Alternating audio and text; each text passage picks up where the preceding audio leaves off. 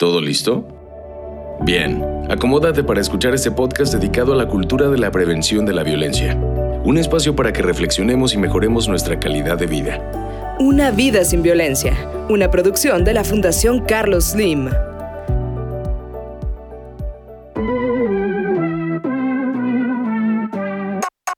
¿Qué tal? Mi nombre es Lucas Tanedo y estoy muy contenta de darte la bienvenida a nuestra tercera temporada de Una vida sin violencia, a la que hemos titulado Te lo cuento con mi historia. En esta temporada escucharemos distintas historias en las que podrás reconocer cómo la violencia se normaliza y se justifica.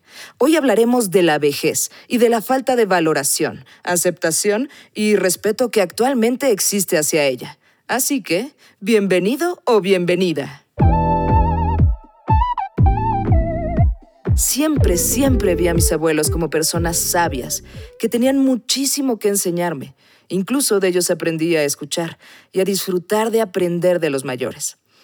Pero no sé si han notado que actualmente esta figura de los abuelos sabios se ha transformado. Por un lado, las generaciones más jóvenes han dejado de reconocer a los viejos como personas de las que podemos aprender, como si vivieran en un mundo desactualizado o como si no tuvieran nada importante y valioso que decir. Y por el otro lado, las y los mismos viejos ahora hablan de extender la juventud lo más que se pueda, eh, como para evitar el tema de que la vida llegara a su fin. Es un tema complejo y encaja muy bien con una de nuestras historias titulada Mis primeros 80. Para esto, he invitado hoy a una especialista de súper lujo para analizar esta historia, la maestra Berta Obregón. Ella es licenciada en Ciencias de la Educación, especialista en terapia de pareja y socia fundadora, terapeuta y conferencista del Instituto de Estudios de la Pareja desde 1991 a la fecha. Bienvenida maestra y muchísimas gracias por tomarnos la invitación.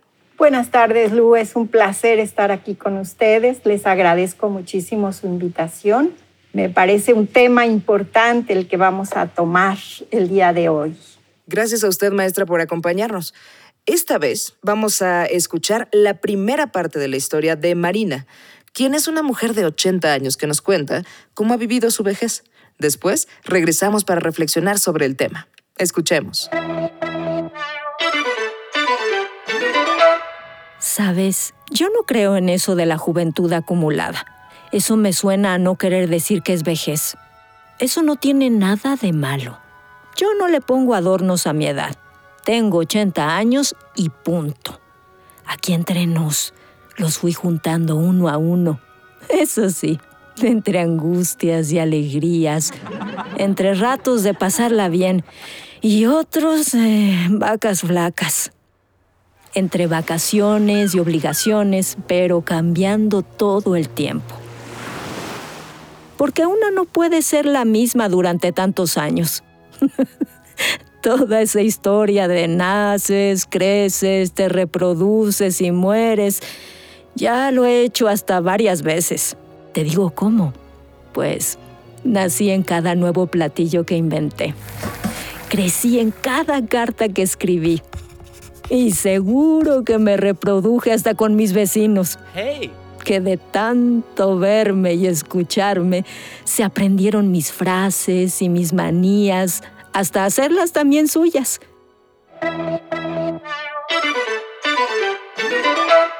Pues una historia que nos sonará conocida a casi todas y casi todos. Al fin y al cabo, la vejez está en todos lados, maestra. ¿Qué significa ser viejo o vieja en nuestra sociedad? Porque Martina habla de que la vejez no tiene nada de malo creo que es cierto. ¿O es que la vejez tiene algo de malo?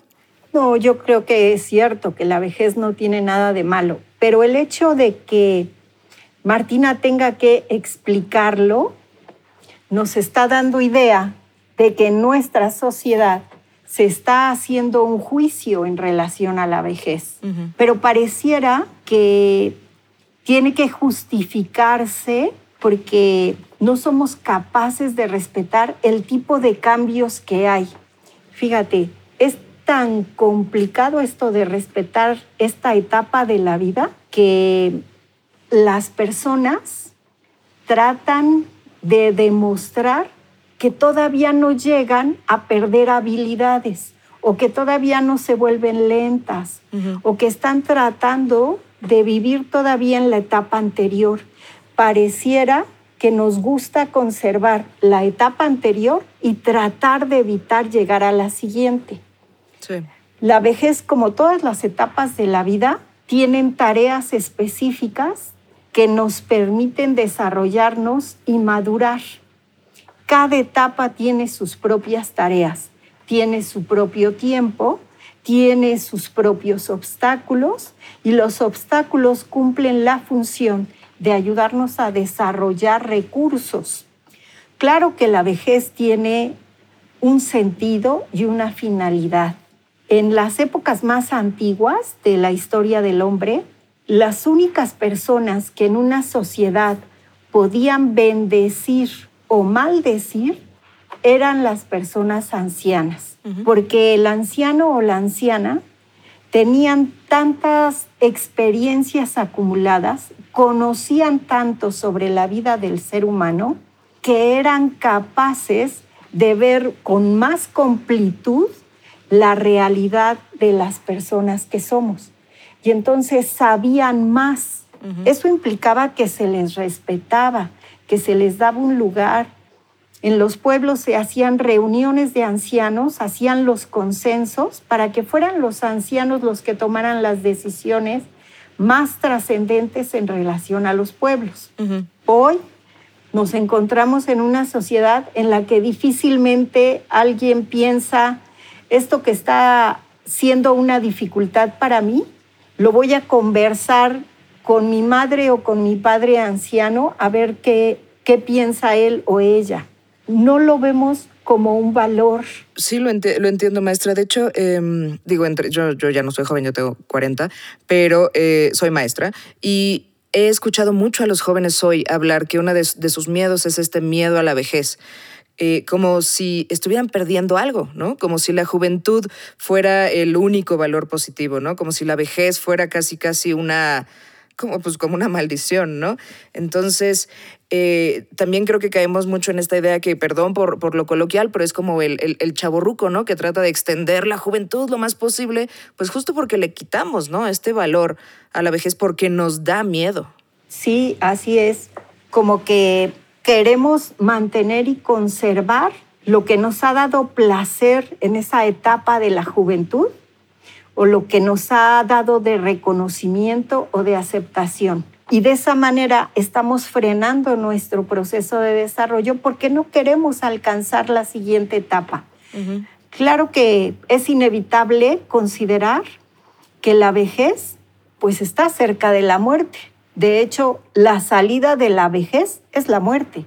Y entonces la vejez es una etapa que nos prepara para morir, para cerrar con broche de oro lo que ha sido nuestra vida para irnos desprendiendo de las cosas que han sido importantes en el mundo. Claro, entonces, ¿qué tipo de modelo de vejez es el que ahorita existe en nuestra sociedad mexicana? Porque yo veo que de repente hay como peleas con, con lo tradicional y lo actual. Y, y, en qué medida este modelo, si es que existe uno solamente, pues limita que podamos darle el valor a nuestros viejos y a nuestras viejas pues, de lo que de verdad son. Sí, indudablemente esta sociedad va construyendo ciertos modelos como si los planteara que son los ideales, pero se queda en la mayoría el anhelo o el deseo por ser eso y perdemos de vista la esencia de lo que sí somos. Eso hace que yo creo que tengamos una sociedad que en este momento tiene muchos conflictos existenciales la gente anda un poco perdida tratando de encontrar su propio camino, pero tendríamos que tener el valor de abandonar el camino por el que van todos para hacer el camino propio. Y eso no es lo que está de moda. Entonces, quienes se salen del camino por el que va la mayoría, pues son vistos negativamente como personas que no se ajustan al modelo que la sociedad plantea. ¿no? Esa, ese es un objetivo más de los jóvenes, los adolescentes es lo que tratan de hacer. Los jóvenes necesitan ajustarse a esos modelos externos para empezar a construir su vida y para desarrollar más su identidad. Pero cuando uno llega a los 60 y más allá, la idea del sentido de la vida tiene más que ver con lo interno, con lo abstracto, con hacer reflexiones, con hacer interiorizaciones y como ya no importa tanto la imagen, ni siquiera tengo que cuidarla delante de mí. Lo importante sería que tenga yo la capacidad de ser honesta conmigo misma. Claro, además si, si nos enfrentamos a este conflicto que nos genera hacia nosotros mismos o mismas, de estas nuevas etapas, pues conflicto generalmente es hacia el desarrollo, ¿no? Entonces, como usted dice, es reconocernos en otra etapa, aceptarnos en otra etapa, saber que no es, no es limitación, sino son cambios, ¿no? Sí, así es. Y cada cambio de etapa tiene una crisis. No hay manera de vivirla sin pasarla, ¿no? Porque somos una sociedad que quiere ahorrarse eh, el trabajo, el dolor, el sacrificio las renuncias. Y entonces, mira, somos una sociedad que ofrece baje 10 kilos sin hacer dieta, sin sacrificio y sin ejercicio. Pues entonces, ¿qué vas a hacer? ¿No? Si tratamos de sacrificarnos por algo que queremos y que valoramos en mayor medida, pues lo estamos trabajando, lo estamos buscando. Pero si no nos cuesta trabajo, lo perdemos fácilmente. Claro, además digo, ya te ha costado 60, 70 años, ¿no? Yo creo que habría que apreciarlo un poquito más. Pues, ¿le parece, maestra, si escuchamos la segunda parte de la historia de Martina? Sí, claro que sí. Ahora regresamos.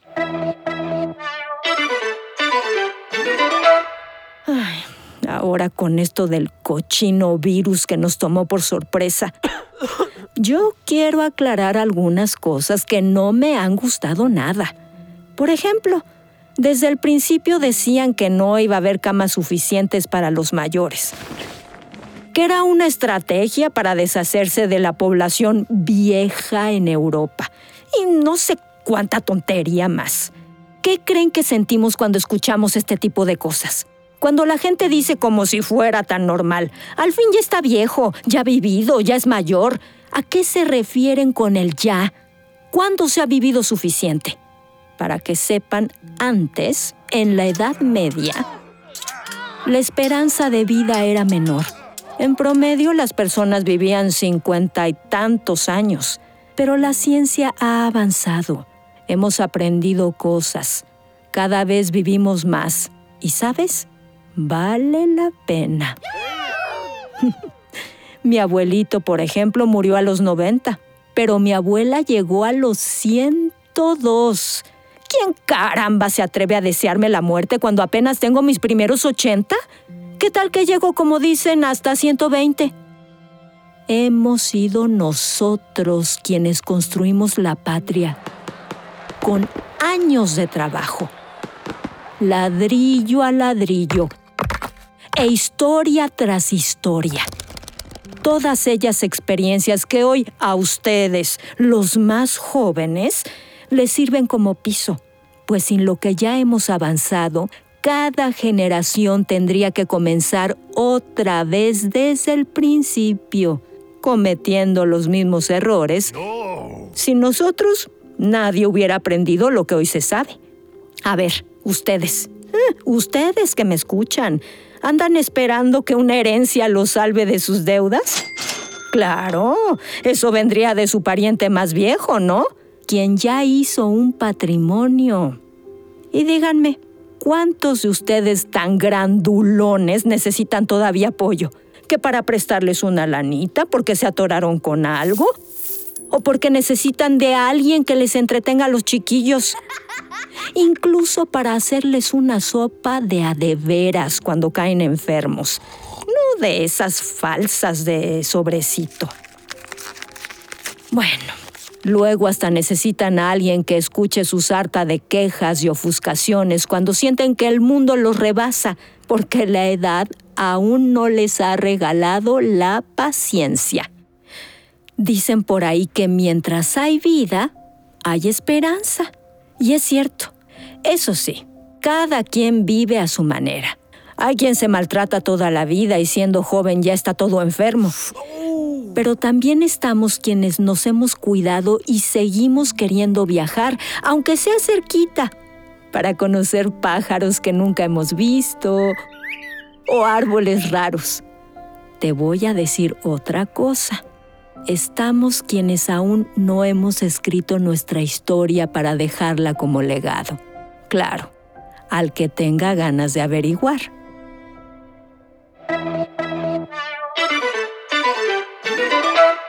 a veces Martina, que acabamos de escuchar su historia, parece que envía un mensaje en el que espera que los demás valoren y respeten la vejez, que pues, sería lo ideal, y incluso casi se indigna, ¿no? Cuando alguien menciona la muerte como si no fuera algo natural, ¿no? Esta parte, por ejemplo, que nos dice de lo del virus, ¿no? Este, esperaba que murieran los viejos, ya habían durado mucho, etc. Pero por otro lado, también percibo yo que Martina narra su visión sobre la vejez como si tuviera ciertas características de la juventud. Eh, ¿Qué le pasa a Martina en esta relación con su vejez? ¿Está viviendo este conflicto que, como ya decíamos, ¿no? O sea, de, de chaborruco o chavarruca en este momento, eh, o de dónde viene esta imagen o esta idea? Sí, yo creo que indudablemente hay como una voz en ella que trata de valorar la etapa de la vejez pero también hay una voz en ella que habla de el conflicto interno que está activado en ella, ¿no? Es como si ella necesitara justificar y defender su vida, como si no fuera algo que por sí misma es valiosa. Claro. Y entonces como que tiene que justificar que ahorita, aunque tenga 80 años, ella sigue siendo importante para los, las generaciones que vienen atrás pareciera que algunos de sus argumentos hablan de su etapa anterior, de todo lo que ha hecho por las generaciones que vienen atrás, por los hijos, lo que los ha ayudado, lo que los ha apoyado, lo que les ha enseñado, pero esa es la etapa anterior, la etapa en la que se desarrolló como mamá como alguien que acompaña a un niño pequeño. Los niños son los que necesitan una mamá.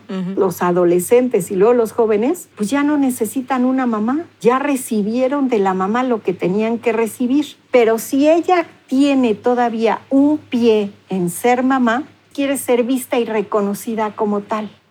Y entonces, para pasar a la vejez, necesita renunciar a todo lo que le dio la maternidad los logros que haya tenido en el área que haya sido, la guía que fue para las personas que estuvieran cerca de ella, ¿no? En la medida que ella necesita ese reconocimiento y esa validez, entonces ella misma no le está dando reconocimiento y validez a la siguiente etapa, a la etapa de la vejez. Claro. La etapa de la vejez lo que te da es libertad, libertad para moverte, pero no solo en el mundo físico, sino en el mundo interior, porque te importa menos cuadrar o, tener un lugar en la sociedad. Tú dices lo que piensas. Si le sirve, lo toman. Si no le sirve, está bien, no pasa nada, ¿no? Pero si necesitamos que hagan lo que nosotros queremos, entonces todavía tenemos un pie en la etapa anterior. Es decir, todavía no hemos cruzado el puente esa parte de cruzar el puente es la parte crítica para ir de una etapa a otra. Una vez que acabamos el puente, pues ya podemos vivir con más libertad la etapa. Claro, incluso ella dice, ¿no? O sea, mis primeros 80, como si fuera la primera etapa y entonces es todavía joven en sus 80 y luego después de los otros ya no va a ser joven. Entonces sí hay como esta, pues como lucha, ¿no? Entre sí está padrísimo que ya esté yo viejita y pueda hacer lo que yo quiera, este, pero pues se está valorando conforme a lo que hizo en juventud en lugar de lo que está haciendo ahorita porque pues, se lo merece y ya, ¿no? Así de fácil. Claro. Entonces, conforme lo que usted nos, nos platica, eh, definitivamente existe como un desprestigio social en general hacia la vejez, ¿no? Es que ella está viejo, es que ella está vieja. A veces es esta parte acompañada un poquito de telepaciencia, pero no deja de ser pues, denostativo, ¿no? ¿Qué nos pasó? Usted nos, nos mencionaba, ¿no? Que antes, eh, pues los viejos y, y, las viejas eran, eran los líderes, eran las guías, eran pues quienes llevaban incluso la fe, etcétera, etcétera, ¿no? ¿Qué nos pasó? ¿En qué momento perdimos la brújula? ¿En qué momento empezamos a ver la vejez desde algo negativo? Pues mira, eso es eh, un poco difícil de, de, responder, ¿no? Pero es cierto lo que dices. Eh, ahora escuchamos personas diciendo, pues hay que ser paciente o no le hagas caso, dice ya puras locuras. Pues ya ni se acuerda bien ni se fija bien. Y entonces consideramos que todo lo que digan los ancianos está como fuera de lugar, como fuera de contexto, como que no tiene importancia ni peso. Claro. Y entonces, en, en lugar de aceptarlos, los toleramos, sin darnos cuenta que es cuestión de tiempo para llegar a ocupar su, su, su silla, su lugar, ¿no? Claro. Y no quisiéramos que nos trataran de esa manera. Como me ves, te vi, ¿no? sí, sería conveniente darle más atención y tratar de ver qué es lo que está diciendo verdaderamente, de qué está hablando.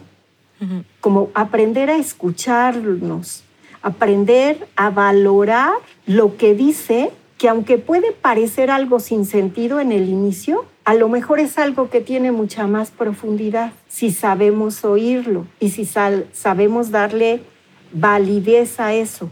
Y yo creo que en las familias, si un niño aprende a ver que al, a su abuelita o a su abuelito se le ayuda para cruzar una calle o se le da la mejor silla o se le sirve primero o se le considera de alguna manera y se le escucha y somos capaces de reírnos con ellos y de pasar ratos agradables con ellos, de escuchar sus historias, ese niño va a aprender a respetar y a valorar la vejez. Ya. Yeah. Y entonces, si le enseñamos eso a nuestros hijos, no lo estamos haciendo solo por nuestros padres, lo estamos haciendo también por nosotros porque esos hijos nos van a tratar cuando seamos viejos. Claro. Oiga, maestra, ahorita usted habló de algo que, creo que es bien importante y es algo que incluso yo, yo platicaba al principio, eh, que es un valor que, que, creo que sí le damos un poco a la vejez, pero que habría que recuperar, ¿no? Eh, y que vemos un poquito en la historia de Martina, ¿no? Por ejemplo, la escucha, ¿no? Eh, hasta el momento, eh, lo que sabemos de Martina, podemos encontrar algunos valores y algunos antivalores, ¿no?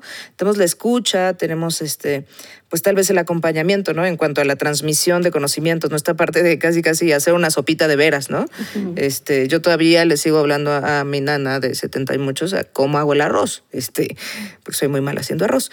Eh, ¿Qué otros valores y antivalores podemos encontrar reflejados en la historia de Martina que también pues, encontraremos por la vida? Claro.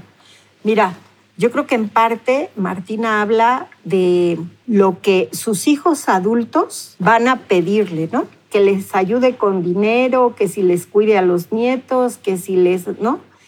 Quiere decir que somos una sociedad que, aunque somos adultos, seguimos pensando que nuestra mamá y nuestro papá tienen la obligación de darnos ciertas cosas que nosotros queremos o necesitamos. Uh -huh. Eso se convierte en una dificultad para dejar que los hijos sean adultos en toda la extensión de la palabra y que los viejos puedan ser viejos, ¿no? Y no que sigan siendo las mamás y los papás. Sí. Y entonces, si asumo el papel de mamá, sí te presto, pero tienes que, tú quedas en deuda conmigo y tienes que explicarme y tienes que decirme. Claro. Mientras que si los tratamos como adultos, pues entonces pues resuelve el problema que tienes de alguna manera, ¿no? Busca la manera de encontrar soluciones. Uh -huh. Yo estoy aquí para aconsejarte o para escucharte, para ayudarte a que tú encuentres tus propias respuestas, pero no para seguirte tratando como si tuvieras cuatro años. Sí. Y eso a veces es difícil de ver, ¿eh? como que decir no en nuestra sociedad no está bien visto. No, y menos si eres mamá o si eres papá o así, sí. Claro, si, si tú pides un favor, pareciera que no asumimos que hay el 50% de posibilidades que nos digan que sí y el 50% de que nos digan que no. Totalmente. Y entonces cuando nos dicen que no, hasta nos ofendemos, como si el otro no tuviera la libertad de decir que sí o que no. Claro. Y entonces un valor sería, pues yo creo que asumir la adultez por completo. Claro que eso se convierte en madurez y yo creo que nuestra sociedad pues todavía no alcanza ese nivel. Claro. Seguimos trabajando y nos seguimos esforzando y yo creo que hay mucha gente que lo hace. Claro. Pero pues no creo que lo hayamos logrado. Seguimos esperando que alguien venga y nos resuelva las cosas. Claro. Y, justo eso sería también uno como de los antivalores, creo que podríamos un poquito rescatar, que es eh, pues la falta de independencia o de autonomía que tenemos de repente pues los, los adultos hacia nuestros padres ya mayores, ¿no? O sea, entiendo que siempre habrá un lazo o lo que sea, pero, pero ya no están en el papel de, en el papel de papá y mamá, ¿no? O sea, así es. Eh, y también esta parte lo, mencionaba, ¿no? Martín, esta parte de las herencias, ¿no? Y el, y el patrimonio que me van a dejar y no sé qué, y igual y por eso los cuido pues oye, tenemos que tener metas propias, ¿no? Y tenemos que tener un sentido de la vida propio y pues tú haces tus tabiques, decían por ahí, ¿no? Claro. Pero mira, si somos incapaces de permitirle a los niños que aprendan por ellos mismos, imagínate si vamos a dejar a los adultos de treinta y tantos que aprendan por ellos mismos cuando los seguimos considerando chiquitos. Habría que entonces ahí meter pues otros valores, ¿no? O sea, e, el amor definitivamente, pero pues este amor que también es quiero que te desarrolles solo, eh, la paciencia hacia todos, o sea, no es solo, no es paciencia hacia los viejos, es paciencia también pues también los de 40 no somos a veces tan duchos, ¿eh? Este, las enfermedades que pueden llegar en cualquier momento, la parte de la esperanza, pero siempre dirigidos, ¿no? A, un desarrollo, creo que personal. ¿Cómo ve, maestra? Mira, yo creo que dijiste algo muy importante. Yo siempre he pensado que lo que más ayuda a madurar y a resolver cualquier obstáculo que encontramos en la vida es el amor. Nada más que lo malentendemos, ¿no? Porque muchas veces pensamos que si alguien me ama, tiene que estar dispuesto a hacer todo lo que yo quiera. y eso no es amor, eso es capricho. Y entonces, eh, la verdadera capacidad de amar significa que para mí tú eres valiosa porque yo decido que tú seas valiosa. Y entonces no tiene que ver ni con tus habilidades, ni con tus capacidades, ni con la persona que eres. Yo te regalo el valor que quiero que tengas para mí. Y entonces el amor es una, un acto de voluntad, una decisión y un regalo. No importa lo que hagas, para mí vas a seguir siendo valiosa porque yo decidí que eras valiosa para mí. Claro. No por lo que demuestres o por lo que hagas. Y es, esa capacidad de amar a veces es muy difícil en esta sociedad, pero entender esta capacidad de amar es lo que nos ayuda a madurar, porque entonces tendríamos que ser capaces de aceptar el lenguaje de amor que las otras personas tienen. Y entonces ver que la forma en la que yo demuestro el amor no es la misma para todos. Y no todos tienen que demostrarlo como lo hago yo. Y es un regalo. Si es un regalo, entonces no estoy esperando nada a cambio. Si es un regalo, no está condicionado a tu respuesta. Si es un regalo, no estoy observando qué hiciste con mi regalo. Nada más te lo regalo. Y entonces somos dos adultos en una interacción y en una relación, en un vínculo que puede convertirse en algo fuerte, profundo y satisfactorio que es lo único que verdaderamente nos vamos a llevar de este mundo. ¿Qué tanta capacidad he tenido yo para construir relaciones, para cuidarlas, para alimentarlas, para profundizarlas y para estar contenta con estas personas con las que he construido este vínculo? Pues creo que justo este es un momento perfecto para escuchar el resto de la historia de Martina. A ver, qué pasa con sus viajes y sus herencias, ¿no? ¿Me acompaña, maestra? Sí, claro que sí, Lu.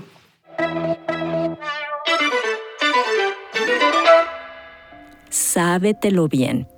A los 70, a los 80 e incluso a los 90, la vida no se ha terminado. Esto no se acaba hasta que se acaba. Y entre tanto nos encanta conversar con quienes amamos reírnos con viejas películas, ver fotos de antaño para ver si recordamos a todos los que estuvieron y ahora que no nos escuchan, criticarlos.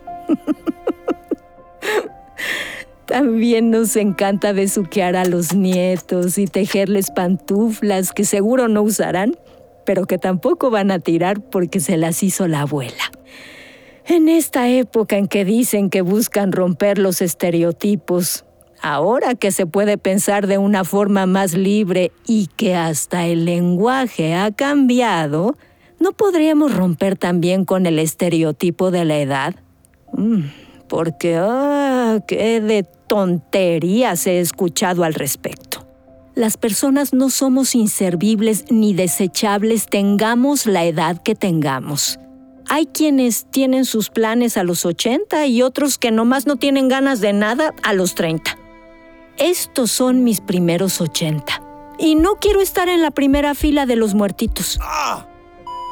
Por eso me cuido, como bien, tomo mis medicinas, hago mis ejercicios para no entumirme.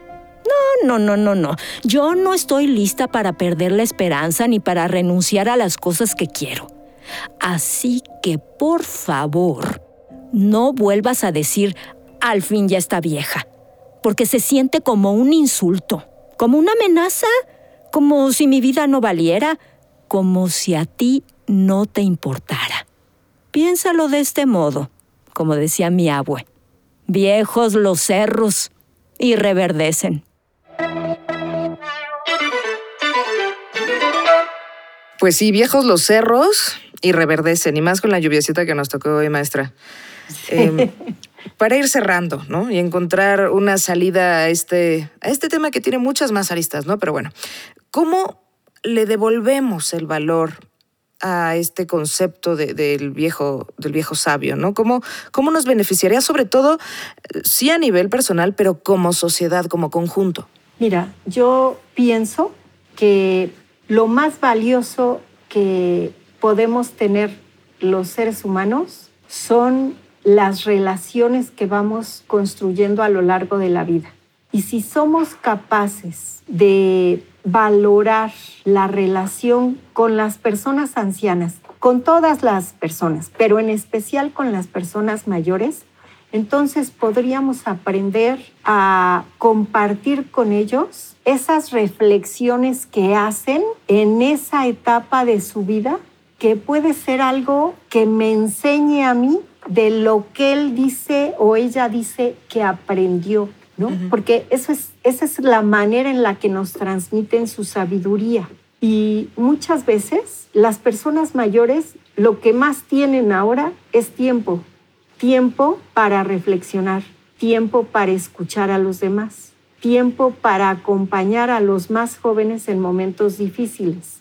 Pero mira, yo creo que una de las características de muchas personas ancianas, no de todos tristemente, pero sí de muchos, es que en esa etapa hacen menos juicios de valor sobre los demás, critican menos, en la medida que, una, que un hombre o una mujer en esta etapa de la vida, en la vejez, son más capaces de escuchar, de divertirse, de reírse, de jugar, incluso de reírse de ellos mismos. En lugar de estar enjuiciando o criticando lo que hacen los demás o enojándose por lo que hacen los demás, eso estaría hablando de una persona que está alcanzando la última etapa de su vida con un grado de madurez alto.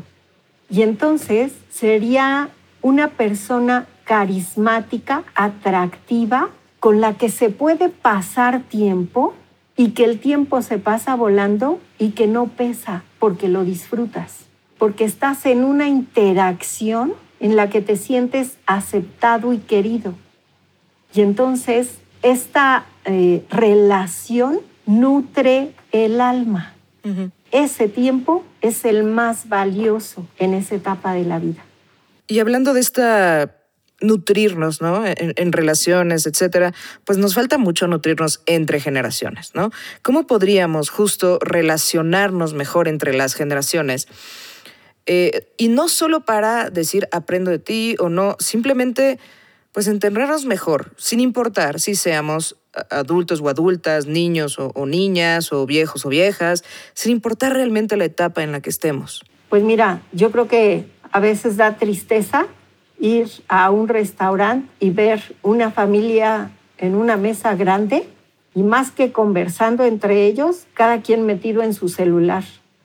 en sus jueguitos. A los niños los llevan a algún lado, a alguna fiesta, y les llevan su tablet, su celular o les prestan cualquier otro aparato para que no anden corriendo, para que no den lata, para que no se eh, hagan alguna travesura. Y entonces, de esa manera, ¿qué les estamos enseñando? Que somos incapaces de relacionarnos, de mirarnos a los ojos, de conversar abierta y directamente, cara a cara, mirándonos uno al otro y hablando de nuestras cosas importantes.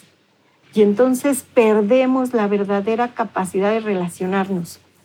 Una eh, neuróloga decía que el solo hecho de mirarnos a los ojos por siete segundos genera una descarga de serotonina en el cerebro de las personas. Y la serotonina es un neurotransmisor que calma y tranquiliza. Si ahora nos dedicamos a pasar más tiempo mirando nuestros celulares o nuestras computadoras o nuestras tablets, entonces, ¿cómo vamos a encontrar calma, paz y tranquilidad? Pues se generan mayores estados de estrés. Claro. Pero si eso les enseñamos a los niños, entonces no les estamos enseñando a relacionarse.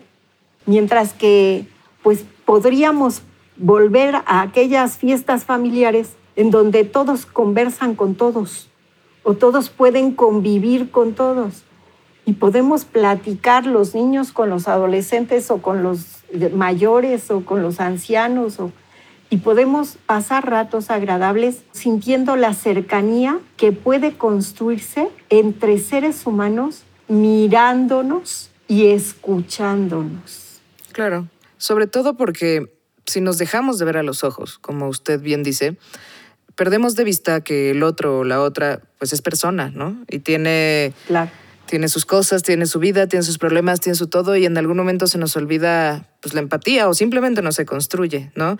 Y entonces empezamos a no entendernos y a no entender al otro o la otra y sentirnos tal vez por encima y entonces, creo que esta parte de vernos a los ojos no es solo literal, sino también figurativamente, ¿no? O sea, vernos entre iguales y entre iguales más allá de la edad.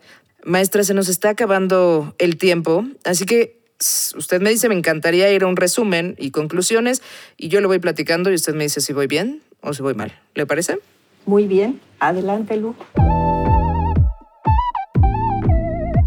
Ya vimos que la falta de la valoración, aceptación y respeto que viven actualmente los viejos es una realidad. Y esto se debe a la idea de que la vejez es algo desagradable o indeseado, a lo que hay que temer. Es necesario que entendamos a la vejez como una etapa más de la vida con sus características propias, sin restarle validez o importancia el desprestigio social de la etapa de la vejez hace que nadie quiera vivirla y las personas aprendemos y nos alineamos muchas veces con esas ideas de manera inconsciente. Así que es necesario que comencemos a aceptar cada etapa de la vida o a valorar cada una de las etapas de la vida, porque éstas nos preparan para el desarrollo y la vejez nos prepara para cerrar con broche de oro la vida que hemos tenido. Al final, todos y todas vamos para allá. Maestra Berta, ¿algo que desee agregar a este episodio? Mira, yo, yo les sumaría esta idea. Eh, si aprendemos a no temer nuestra muerte, podemos vivir con más libertad, más alegría. Entonces, temerle a la muerte nos limita para vivir. Y, y la vida pues nos va preparando para morir, para voltear atrás y ver el camino y las huellas que hemos dejado. Y esa es la manera de cerrar, como dices, con broche de oro, una vida larga. Maestra Berta, licenciada en Ciencias de la Educación, especialista en terapia de pareja y socia fundadora, terapeuta y conferencista del Instituto de Estudios de la Pareja, muchísimas gracias. Muchísimas gracias, Lu. Fue un placer platicar contigo esta tarde. Saludos a todos. No, usted, muchas gracias por acompañarnos en este episodio. Tú que nos escuchas, no te olvides de visitar nuestras redes y plataforma digital vivemaseguro.org para continuar escuchando más de esta serie Te lo cuento con mi historia. Nos escuchamos en el siguiente episodio. Soy Lucas Tanedo. Hasta pronto.